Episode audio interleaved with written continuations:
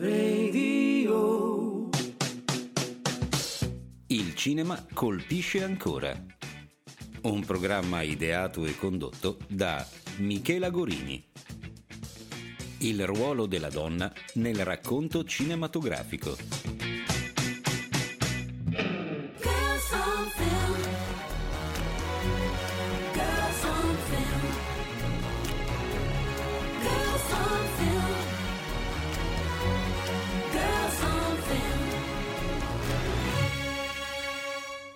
Bentornati cari amici, bentornati a un'altra puntata del Cinema Colpisce Ancora e sono strafelice di avere una super ospite, bentornata con noi Laura Mazzotti. Ehi là, buonasera a tutti. Chiedo innanzitutto scusa per questa voce da cavernicola, ma purtroppo mi trascino un raffreddoraccio da più settimane. Ringrazio tanto la carissima amica Polonia Tolo che con il suo amore mi ha trasmesso anche questi germi e proseguiamo per una fantastica puntata del cinema colpisce ancora. Allora, sono strafelice perché stasera parliamo di un personaggio femminile incredibile da un punto di vista cinematografico. Io devo dire la verità, non sono una grande cultrice di questa attrice, produttrice e regista, ma eh, so che ha un enorme mh, eh, stuolo di fan, cioè nel senso che è un personaggio davvero iconico, tra l'altro stracitato, straimitato. Parliamo di Barbara Streisand. Esattamente, la nostra cara amica Barbara. Tu hai citato solo due o tre, tra l'altro, delle sue peculiarità, perché in realtà lei oltre che essere cantante, ballerina, attrice, è regista e produttrice dei suoi film, cosa abbastanza rara per l'Hollywood degli anni 70 e eh, ho scoperto da poco anche compositrice musicale. Hai detto una cosa giusta eh, riferendoti al fatto che eh, è molto raro che un'attrice negli anni 70 produca anche i suoi film. Eh, devo dire che questa scelta di, di Barbara Streisand di produrre i propri film deriva dal fatto che a un certo punto della sua carriera avrà delle discussioni eh, con il produttore artistico dei suoi film, in particolare non le andrà assolutamente bene le scelte artistiche che le hanno riservato e quindi deciderà insieme anche eh, grazie all'esempio di due suoi cari amici nonché colleghi ossia Robert Redford, Warren Beatty eh, di intraprendere la carriera di produttrice musicale. Carriera tra l'altro fortunatissima. Vedremo dopo che eh, è una delle attrici tra l'altro più pluripremiate dall'Acad- dall'Academy e dai Golden Globe è stata eh, la prima donna a vincere il Golden Globe da regista. Tra l'altro questa cosa è abbastanza stracitata del fatto che abbia vinto il Golden Globe come regista proprio perché quest'anno Jane Campion ha vinto il Golden Globe come miglior regista dopo che l'ha vinto eh, Barbara Streisand quindi a non so mai quanti anni di distanza penso più di 20 e hanno chiesto un commento a Barbara Streisand che ha commentato era ora comunque Laura iniziamo un po' a parlare di questo personaggio iconico e soprattutto del ruolo femminile eh, nei, suoi, nei suoi film che tra l'altro vedremo sono mol- molti di, di questi film sono, hanno personaggi femminili molto emancipati. Sì, per capire un pochino chi è la regista, chi è l'attrice, eccetera, parlo più della parte indipendente della sua vita cinematografica, dobbiamo fare un minimo di background. Eh, lei nasce, come sanno abbastanza bene tutti, da una famiglia eh, di origine ebrea e ehm, nasce nel 1942, quindi siamo più o meno a cavallo eh, della seconda guerra mondiale eh, e nasce nel quartiere di Brooklyn a New York. Ehm, I suoi eh, nonni erano in parte russi e in parte della Galizia, quindi aveva anche un mix familiare particolare e quando lei ha solo 11 mesi perde il papà che era professore di filosofia all'università.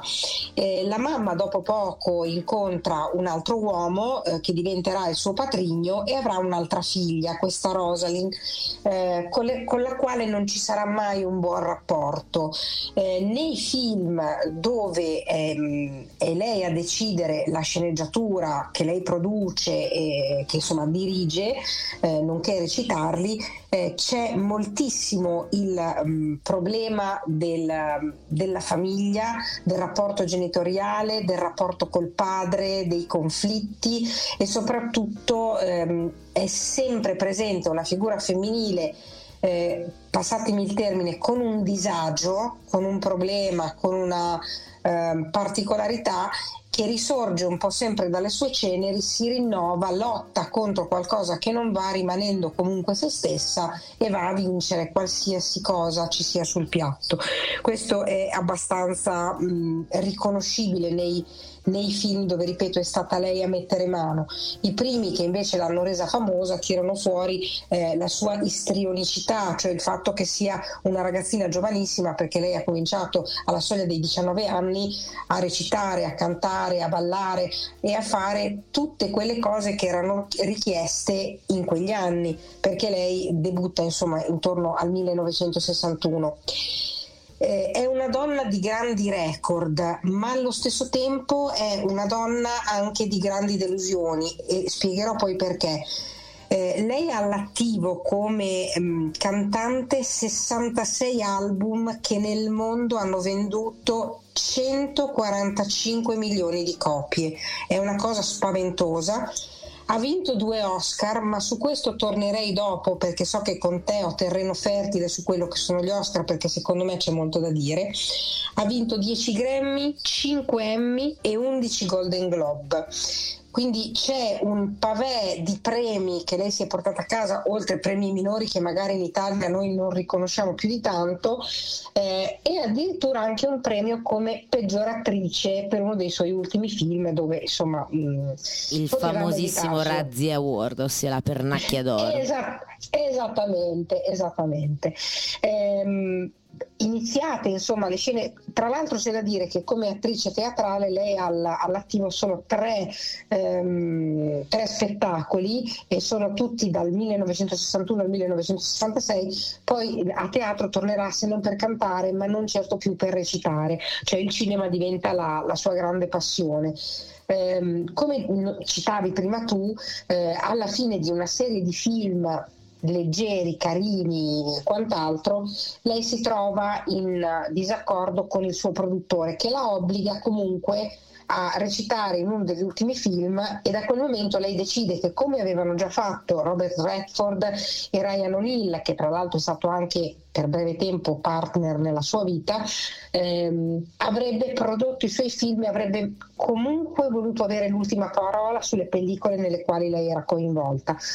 Ehm, e questo è un grande segno, ripetiamo, per un periodo di cinema e per un paese che non era ancora così aperto al segno femminile. È una cosa che vediamo già più oggi, ma all'epoca non era così. Tant'è che lei è anche fa- molto famosa non solo per la sua ehm, forte appartenenza ai democratici americani, per la sua forta- forte presenza eh, a livello politico, eh, che non ha mai nascosto, ehm, ed è anche nota per le sue campagne e per il suo carattere non facile. Sicuramente quando si parla di Barbara oltre- oltre ai suoi successi, si parla del fatto che lei si è sempre fatta accompagnare nelle sue pellicole da uomini di una bellezza incredibile, perché lei partner brutti non ne ha avuti e questo era abbastanza risaputo, e del fatto che eh, venisse spesso a litigare, ad essere acida, ehm, con una sorta di cattiveria con le persone che non, non le andavano a genio. E questo sicuramente non l'ha aiutata dal punto di vista dell'Oscar. Ricorderei, ma su questo sicuramente sei molto più brava tu, che lei vincerà nel 1969 l'Oscar come migliore attrice per un film mh, sicuramente carino che è Funny Girl, ma mh, niente di, di che.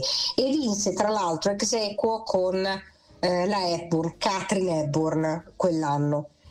Rivincerà come miglior canzone nel 1977 per il remake di È nata una stella, ehm, il primo credo fosse del 54 con Judy Garland. Eh, c'è una grande diatriba e mh, spesso l'Academy è stata eh, criticata per il fatto che ehm, tante candidature agli Oscar di suoi film ci sono stati, ma lei non è mai riuscita a vincere come regista e si dice che questo sia dovuto perché l'Academy l'ha voluta punire proprio per questi comportamenti e non le abbia mai voluto riconoscere il suo merito. Io credo che film come ehm, l'amore a due facce non lo meritassero, ma il principe delle maree o Yentl sicuramente meritavano un podio perché sono due film di una bellezza e di un'intensità eh, grandi, soprattutto il principe delle maree. Yentl ci racconta un rapporto con un padre non conosciuto eh, perché insomma è morto che lei ancora era praticamente neonata però forte ehm, veramente il grande desiderio di piacere a questo padre, di non, ehm, di non offenderlo in nessun comportamento, ma da- dalla pellicola salta fuori. C'è una grande contrapposizione fra i suoi personaggi, fra l'amore per la famiglia e la voglia di libertà e di dissacrare un po' certi meccanismi. Sì, allora Laura ti interrompo per fare un pochino il punto su tutto quello che hai detto. Allora, sicuramente mm, ci sono tanti spunti interessanti. Barbara Streisand vince il primo Oscar della sua carriera con il suo debutto cinematografico che è Funny Girl. Eh, tra l'altro Funny Girl è un remake di un omonimo musical di William Wheeler, un grandissimo regista. Eh, questo film non è assolutamente all'altezza del film, eh, è- è sempre di, di- di William Wheeler, Eh, è molto più interessante il film eh, originale, Eh, tuttavia eh, questo film la lancia proprio nel, nel mondo degli Oscar. Tra l'altro lo vince ex equo con quella che è forse la regina dell'Academy, perché Catherine Hepburn è l'unica attrice al mondo anche rispetto ai colleghi uomini, ad avere vinto quattro Oscar e il Leone d'inverno per cui vincerà questo Oscar e se non ricordo male il terzo, lei il quarto lo vincerà per sul Lago Dorato, record tuttora imbattuto. Catherine Hepburn è un'immagine sacra agli Oscar, nel senso che è un'attrice, a parte vabbè, di origini nobili, si sa, Catherine Hepburn era figlia di era ricchissima di famiglia, è stata un'attrice anche, anche lei, è un'attivista politica fortissima che si è battuta per tantissimi anni per i diritti eh, delle minoranze e delle donne, è una figura chiave nel mondo hollywoodiano e qui si affianca a un'attrice giovinetta, perché era veramente giovanissima, scusate il giovinetta ma era giovanissima, Barbara Streisand e eh, probabilmente anche per, eh, perché si sapeva già che la Streisand era un'attivista politica, il tutto probabilmente per dare una sorta di immagine della nuova Hollywood che si sta avvicinando alla- ai divi sacri, ai mostri sacri. Ehm, lei tuttavia riceverà anche una seconda candidatura nel 74 per Come eravamo eh, con Robert Redford. E come hai detto te vincerà eh, per, con la canzone di È nata una stella, anche questo che come abbiamo detto è un remake. Eh, la polemica a cui ti riferisci tu è una polemica che nasce con la mancata candidatura di Yentl al, a- all'Oscar come miglior regista. Allora, in realtà è stata anche un po' lei a lanciare questa polemica, eh, bisogna dirlo, nel senso che non è che è nata da sola.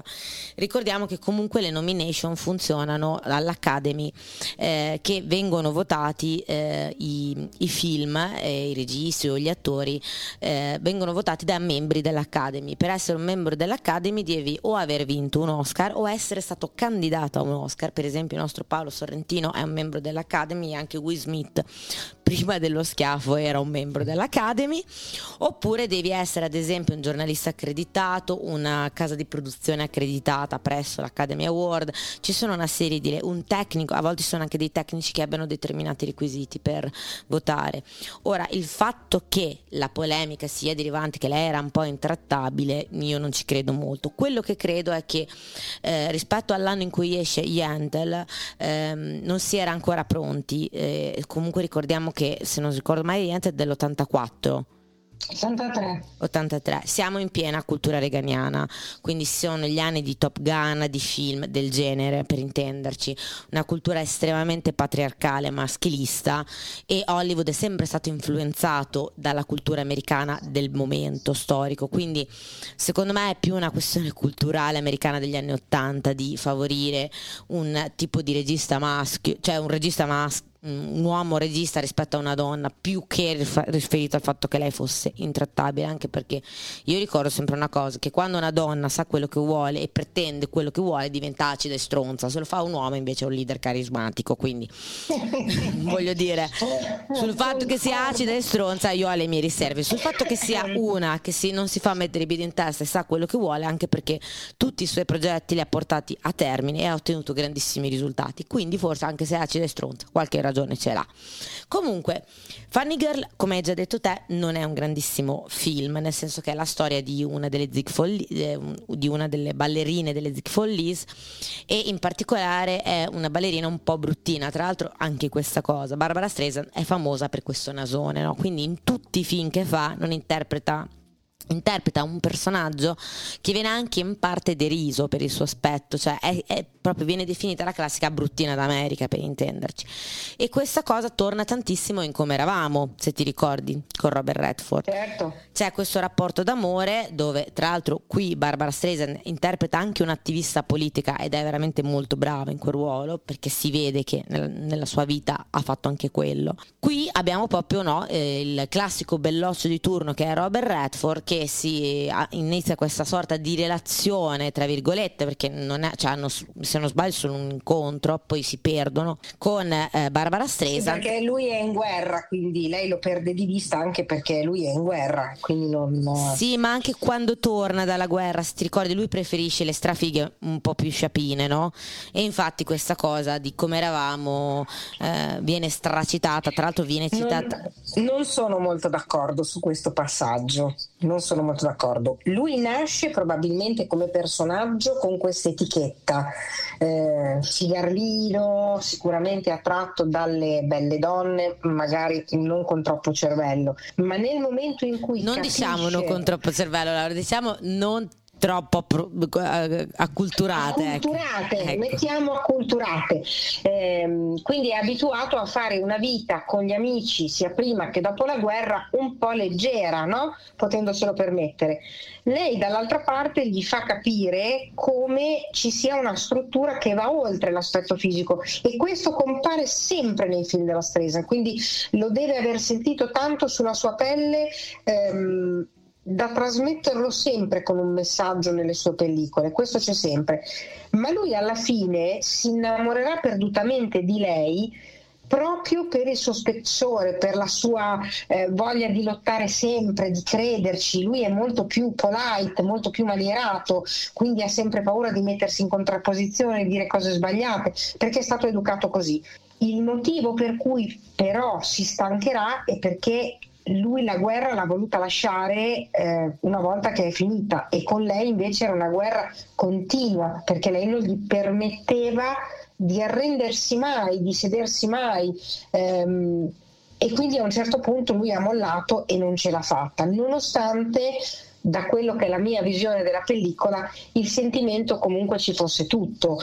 Però, e questo torna secondo me prepotentemente nelle relazioni di oggigiorno, gli uomini preferiscono una donna che non rompa più di tanto i coglioni. Ah, che sia ecco, il femminismo l'abbiamo lasciato a casa. Comunque no, in realtà, allora, in parte condivido la tua analisi, nel senso che il personaggio di Barbara Streisand è un'attivista politica. Il problema è che ha fatto della propria vita un ideale per cui combattere. Quindi su qualunque argomento non si ferma mai, su qualunque lotta politica va fino in fondo e questa cosa risulta pesante nel rapporto di coppia proprio per avere un equilibrio, perché è una persona che non intransigente, quindi è un personaggio bellissimo, è anche un personaggio però difficile perché comunque in qualunque lotta politica a un certo punto bisognerebbe anche raggiungere una sorta di equilibrio, no? nel senso che se non hai vinto tutte le battaglie, accontentati di averne vinte almeno la metà. Lei è un personaggio che non si accontenta mai e quindi lui a un certo punto dice io non reggo più un tenore di vita del genere e basta. E quello che probabilmente rimane iconico di questo film no? è questa storia d'amore che in realtà non giunge a, un buo- una buona, a un- insomma, a uno sviluppo positivo non diciamo per colpa di un tradimento, di, un, di un'incomprensione, di, un- di una morte, cioè per una incapacità di creare un equilibrio tra due persone. No? Il classico ideale dell'amore romantico di merda che dice no, ah, com'era bello, com'era bello, non è potuto andare, ci ameremo per sempre. Ma va vangulo. Comunque. No, eh, però diventa iconico per questo, no? C'è la classica storia d'amore alla, alla Cenerentola dove però a un certo punto le cose non funzionano. Quindi quando è un cliché del genere diventa iconico. Beh, oddio, allora, alla Cenerentola fino a un certo punto, nel senso che sì, ok, mettiamo lei nello stereotipo l'archetipo della bruttina, dell'attivista, di quella che rompe le palle, eccetera. Però ricordiamo che lui insomma ne aveva un po' approfittato in periodo di guerra appoggiandosi a casa sua esclusivamente per avere dei rapporti sessuali, la cosa era finta lì, o per trovarsi la giacca militare stirata, quindi mh, tutto questo amore mh, insomma, romantico non glielo vedo. Quello che fa eh, riflettere è come lui si sia innamorato di, un- di una donna lontanissima da- eh, come mh, aspetto o cultura o intraprendenza di quelle che conosceva e lei si è innamorata di un uomo che assolutamente in realtà nella vita quotidiana lei combatteva, quindi leggero, eh, senza troppi problemi. E lui si era innamorato di lei per la testa e lei si è innamorata di lui per il fisico e questa cosa è in continua contrapposizione. Quindi eh, quello che ti lascia un po' di amaro in bocca è il fatto che nell'ultima scena, quando si rincontreranno dopo tanti anni dalla loro separazione, capisci che non è passato un giorno, che gli sguardi sono gli stessi, che il sentimento è rimasto quello e che nessuno dei due amerà mai più con quell'intensità nessun altro essere umano. Eh, facciamo la prima pausa e poi andiamo a parlare di quello che è È nata una stella.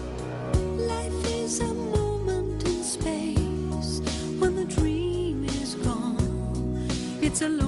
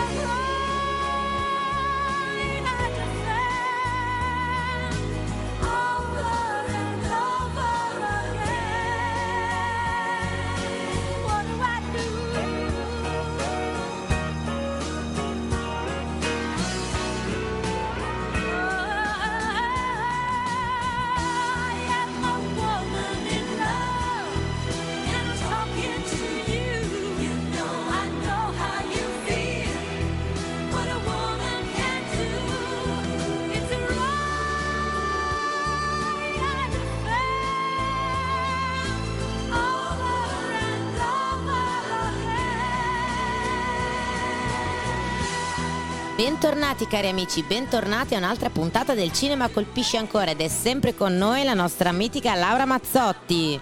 Bentornati!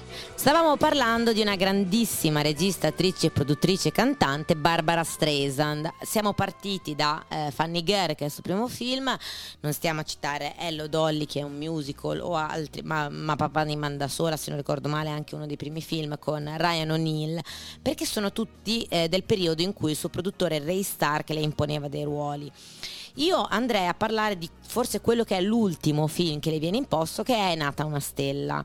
È nata una stella perché è importante? Primo perché è un um, remake, tra l'altro lei vincerà l'Oscar se non sbaglio per la canzone di questo film. Sì, sì. È un remake del film omonimo, come hai già detto te Laura, di Judy Garland e sarà oggetto di un remake, tra l'altro di due o tre anni fa, con uh, Bradley Cooper e Lady Gaga che è uh, Shallow e eh, tra l'altro se non ricordo male no Star is Born si chiama scusami il film. Shallow è la canzone di Lady Gaga. Esatto. Se non ricordo male però hanno leggermente cambiato la storia di lei, quello con Lady Gaga e Bradley Cooper.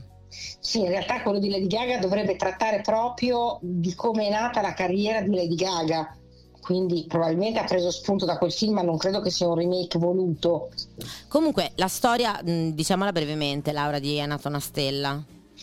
Ah, è una storia molto semplice, questa ragazza mh, che per diletto insomma eh, tiene sempre allegri eh, gli avventori del bar della, della mamma, eh, sogna da sempre eh, di fare teatro, di fare musical, ma un po' per le sue fattezze fisiche, molto magra, molto minuta, piccolina, eh, con questo viso dai tratti veramente importanti, il naso, la bocca molto grande, questi occhi enormi, eccetera, ehm, essendo un po' così bruttina, eh, non riesce mai a trovare ruoli o a farsi prendere sul serio. Finché spingi oggi, spingi domani, insomma riesce ad entrare eh, all'interno di questa compagnia teatrale e brucia veramente le tappe diventando una stella incredibile e innamorandosi perdutamente ehm, di questo suo, chiamiamolo fan, ehm, che vista a teatro le manda fiori, le fa una corte insomma sfegatata e quant'altro, ma ehm, è un giocatore d'azzardo, avranno un rapporto complicatissimo anche lì, eccetera, eccetera.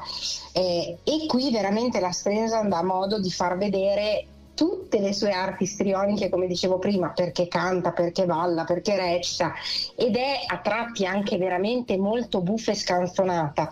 A me ricorda molto un po' ehm, anche in questo film, ovviamente non quando diventa famosa, ma agli esordi, eh, la nostra Rita Pavone in Giamburrasca, cioè la, la, fisicità è quella, due donne molto piccoline, non particolarmente avvenenti, che però hanno un talento mostruoso che in qualche modo esplode fra le mani di chi le maneggia, ecco, questo senz'altro. Sì, in realtà il personaggio di, mm, eh, di Barbara Streisand in uh, È nata una stella non è esattamente l'ideale dell'emancipazione femminile, perché appunto lei viene lanciata nel mondo musicale da questo suo scopritore che è John, che poi la porterà sulla, sulla strada quasi dell'autodistruzione, non ci riuscirà, lei pagherà tutti i suoi debiti, mi sembra anche che vada in carcere addirittura a un certo punto e eh, lui farà una fine tragica e eh, però la porterà a successo. Quello che è il primo vero ruolo emancipato di, eh, di Barbara Streisand lo abbiamo quando si mette dietro la macchina da presa, ossia in Yentl, che è il film che dirige, produce e eh, interpreta come attrice protagonista. Ed è un film fortemente voluto, anche perché ricordiamo, come hai già detto tu, Laura, eh, Barbara Streisand è ebrea ed è anche molto legata alle sue origini, nel senso che è una persona che ha Um, un forte stampo eh, religioso, non è un'ebrea ortodossa, però è un'ebrea moderna, però è molto legata alle sue origini, eh, a una cultura ebraica, alla sua cultura ebraica e questa cosa viene citata spesso anche poi nei suoi film. Ma Yentl è proprio un progetto che lei veramente ci, mh, ci crede, a partire anche dallo stesso soggetto. Raccontiamo brevemente la storia, Laura. Sì, la storia, eh, il bello di questo film è che nonostante sia degli anni Ottanta, quindi un film recente, ehm, eh, relativamente recente, insomma, eh, parte con una pellicola quasi rovinata, no? non hai mai l'impressione che sia un film di quell'epoca, ma come se fosse stato girato magari negli anni 50. Sì, eh, anche perché anche molto... è ambientato in quegli anni, comunque ambientato in Polonia nel 1900. È, ehm, è ambientato sì, in una Polonia forse prima degli anni 50. Sì, negli, 40, eh, negli anni 40 ehm, Esatto, e eh, c'è sempre questa luce un po' gialla, un po' crepuscolare, quindi è, è particolare anche da vedere, come dicevi tu, eh, con film eh, campioni d'incasso come Top Gun di quegli anni dove tutto era al massimo, tutto era ipermoderno, eccetera, viene un po' in contrapposizione. Probabilmente l'avesse tenuto nel cassetto qualche anno avrebbe vinto quell'Oscar che quell'anno non è riuscita a vincere. Comunque la storia è mh, mm, di questa eh, ragazza eh, della comunità ebraica il cui padre è un rabbino cittadino eh, vivono in una maniera molto semplice, insomma, mh, visto anche il periodo con pochi mezzi ma lei sogna eh, di sapere, di avere cultura, di imparare ma il padre glielo vieta perché per la loro religione la donna non può studiare, tantomeno laurearsi eh, e quindi lei ruba tutte le informazioni che può dalla cultura del padre, ehm, dalla, dalla Torah, insomma da tutti i libri che può insomma, rubare in casa ma il suo sogno è quello um, di prendere un titolo di studio, di studiare dove vanno i grandi rabbini per formarsi. Sì, diciamo che si ambienta proprio in quello che è il mondo ebreo ortodosso. Nel mondo ebreo ortodosso la cultura è appannaggio esclusivo degli uomini, quindi la donna è relegata a un ruolo di casalinga madre e pertanto non può avere l'accesso ai testi sacri assolutamente. lei invece ha questa grandissima passione appunto proprio per quei testi sacri e non si identifica assolutamente nel ruolo di madre e casalinga. No, e tant'è che ehm, finché il padre in vita cerca di rispettare eh, le sue volontà, ma eh, proprio all'inizio del film il padre muore, si spegne, è un uomo già anziano in età, eh, al che lei decide ehm, di fare una cosa assolutamente folle per quell'epoca, quindi di tagliarsi i capelli, prendere gli abiti del padre e trasformarsi in un uomo per poter avere accesso a questa, chiamiamola università o sorta di Ateneo, dove poter studiare. Eh, molto buffa insomma la prima apparizione dove cerca di cambiare la voce, dove si fascia il seno tutta una serie di cose, finché riesce a entrare appunto in questo Ateneo dove conoscerà il grande amore della sua vita. Um, quest'uomo affascinante, bello, pieno di cultura, di passioni, eccetera, eccetera, promesso sposo eh, di una donna bellissima, figlia anche lei di un rabbino. Eh, e lui molto timido le chiede, non sapendo che è una donna ovviamente, eh, diventano una sorta di migliori amici, le chiede di accompagnarlo alle cene eh, che lui deve sostenere per il fidanzamento con questa bellissima donna perché è molto timido, si impaccia, eccetera.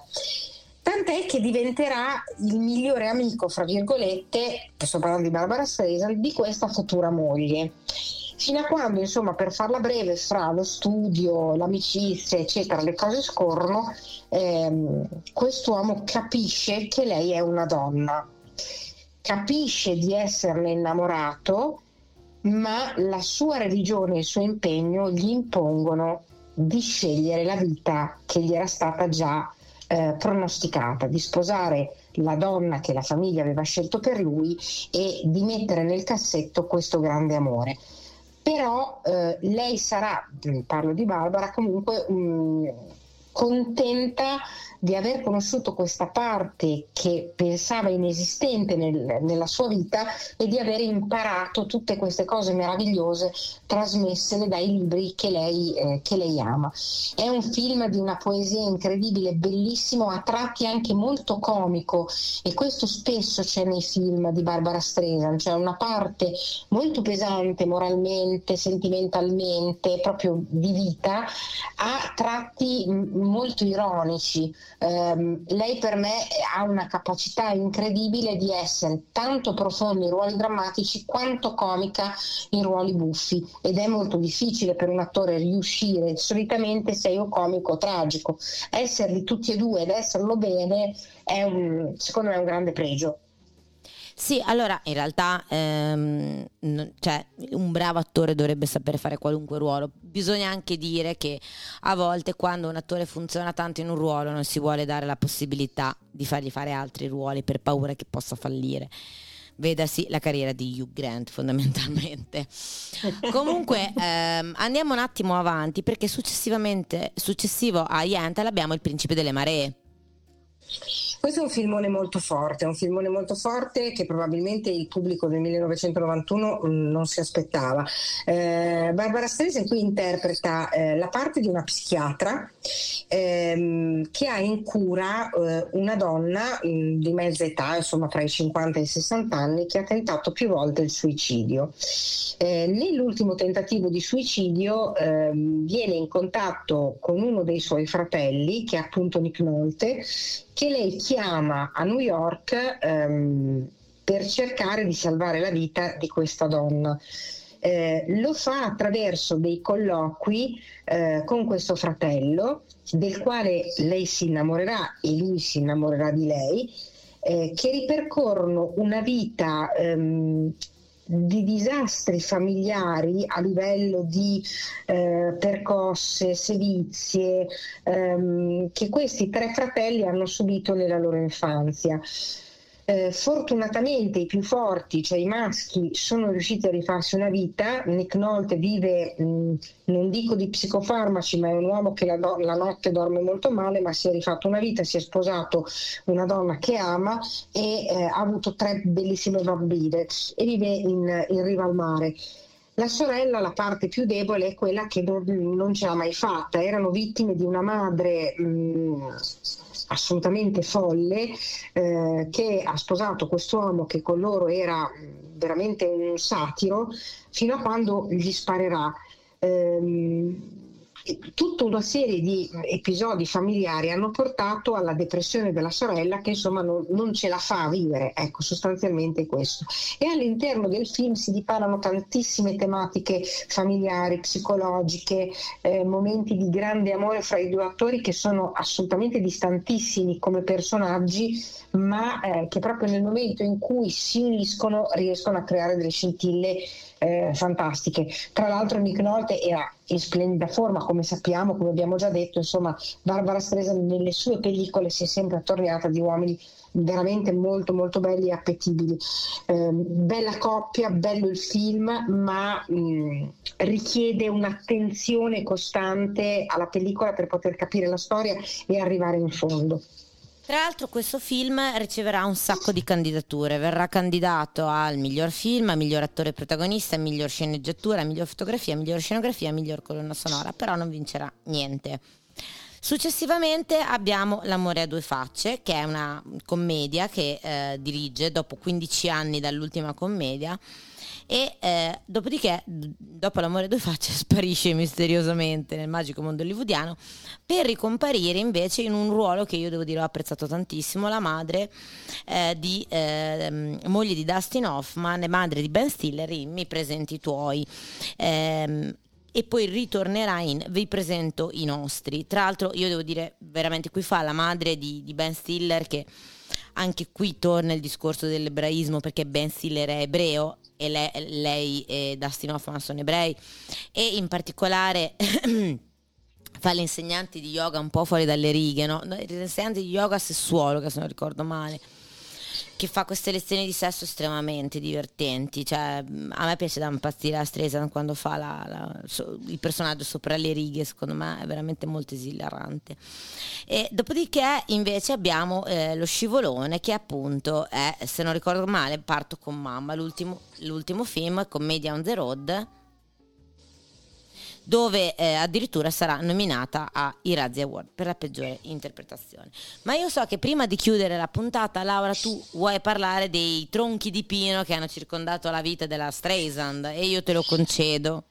No, vabbè, in tutti i suoi film, ehm, ma questa è diventata anche un po' la... Mh, una, delle pillole insomma, divertenti sulla sua vita che circolano come notizie ad Hollywood, il fatto che lei si accaparrasse a seconda del film che voleva produrre gli uomini che a lei piacevano. Quindi mh, prima hai nominato so, L'amore due facce, c'era un Jeff Bridge strepitoso, nel senso bellissimo, un uomo Devo dire che Jeff Bridge è un attore che piaciuto, mi piace tanto anche a me questo lo ammetto. Molto bello, molto fine, eccetera. E c'era anche Pierce Brosnan in questo film, perché il primo amore di Barbara Streisand è Pierce Brosnan, che poi sposerà la sorella nel film L'amore a due facce. Eh, però qualsiasi film abbiamo detto prima il principe della marea Nick Nolte, eh, abbiamo detto, vabbè, Yentl, il, il, protagonista non è mai diventato poi così famoso, ma non aveva niente da invidiare a un tronco di pino, eh, abbiamo parlato di Omar Sharif, eh, cioè sono tanti, per poi citare l'ultimo marito al quale è attualmente sposato, che è un Brolin, e anche quello, insomma una famiglia dove non si scarta niente, proprio nulla di nulla. Sì, tra l'altro ricordiamo che Josh Brolin è anche la l'attore di... No, Josh è il figlio. Eh, scusami, il figlio, sì, hai ragione. Con James. James Brolin è un attore anche lui eh, di una dis- dinastia di attori perché il padre è l'attore e il figlio è attore e ehm, è una coppia storica la loro perché sono legati mi sembra dagli anni 90 e sono veramente una, eh, una potenza a Hollywood ma ricordiamo anche il primo marito di Barbara Streisand anche Elliot Gould Elliot Gould è un grandissimo caratterista che non si cita mai abbastanza tro- troppo spesso e eh, è per intenderci per i fan di Friends è il papà di Ross. Eh, questo forse è il ruolo che l'ha reso più popolare. In realtà ha fatto una marea di film e Elliot Gould ha lavorato tra l'altro anche con Ingmar Bergman. E tra l'altro la stessa Streisand parla della conoscenza di Ingmar Bergman, uno dei più grandi registi del Novecento, eh, sul set dove lavorava il marito Elliot Gould perché si sposarono proprio in quel periodo lì e dirà che l'incontro con Bergman, nonostante lei non ci abbia lavorato ma ci ha lavorato il marito, è stato per lei fulminante e eh, veramente ispiratore. Però è sicuramente Elliot Gould un personaggio molto carismatico, un grandissimo caratterista, grandissimo, grandissimo attore comico. Poi vabbè, tanti, man- tanti tronchi di pino, abbiamo detto appunto anche Ryan O'Neill, sicuramente una- mm, un, bel, un bel uomo. E, e niente, mm, Omar Sharif diciamo era il grande amore di mia madre, io non ci ho mai dato tanto, ecco insomma. Beh, diciamo che eh, per noi sono ancora figure un pochino, fra Ma sì. virgolette, mitologiche. no? Siamo rimasti al ci- dottor Zivago, in ca- eravamo rimasti al dottor Zivago in casa mia, su, voglio Eh, dire. beh, però insomma non era uno che lo guardavi e dicevi Dio mio vattene, no? Cioè Lino Banfi è peggio. Ma sì, ma a me Lino Banfi mi è stato sempre molto simpatico in realtà. Comunque, Sì, però se, insomma, voglio dire, da nudi preferisco Omar Sharif o no? Bah, vabbè, sì, dai, adesso voglio dire, Ecco. tanto non dovremmo mai fare questa scelta nella nostra vita, lo sai. Anche perché se Mai dovessi dire mai. scegliere Lino Banfi adesso, cioè voglio dire, Lemmy non, quindi.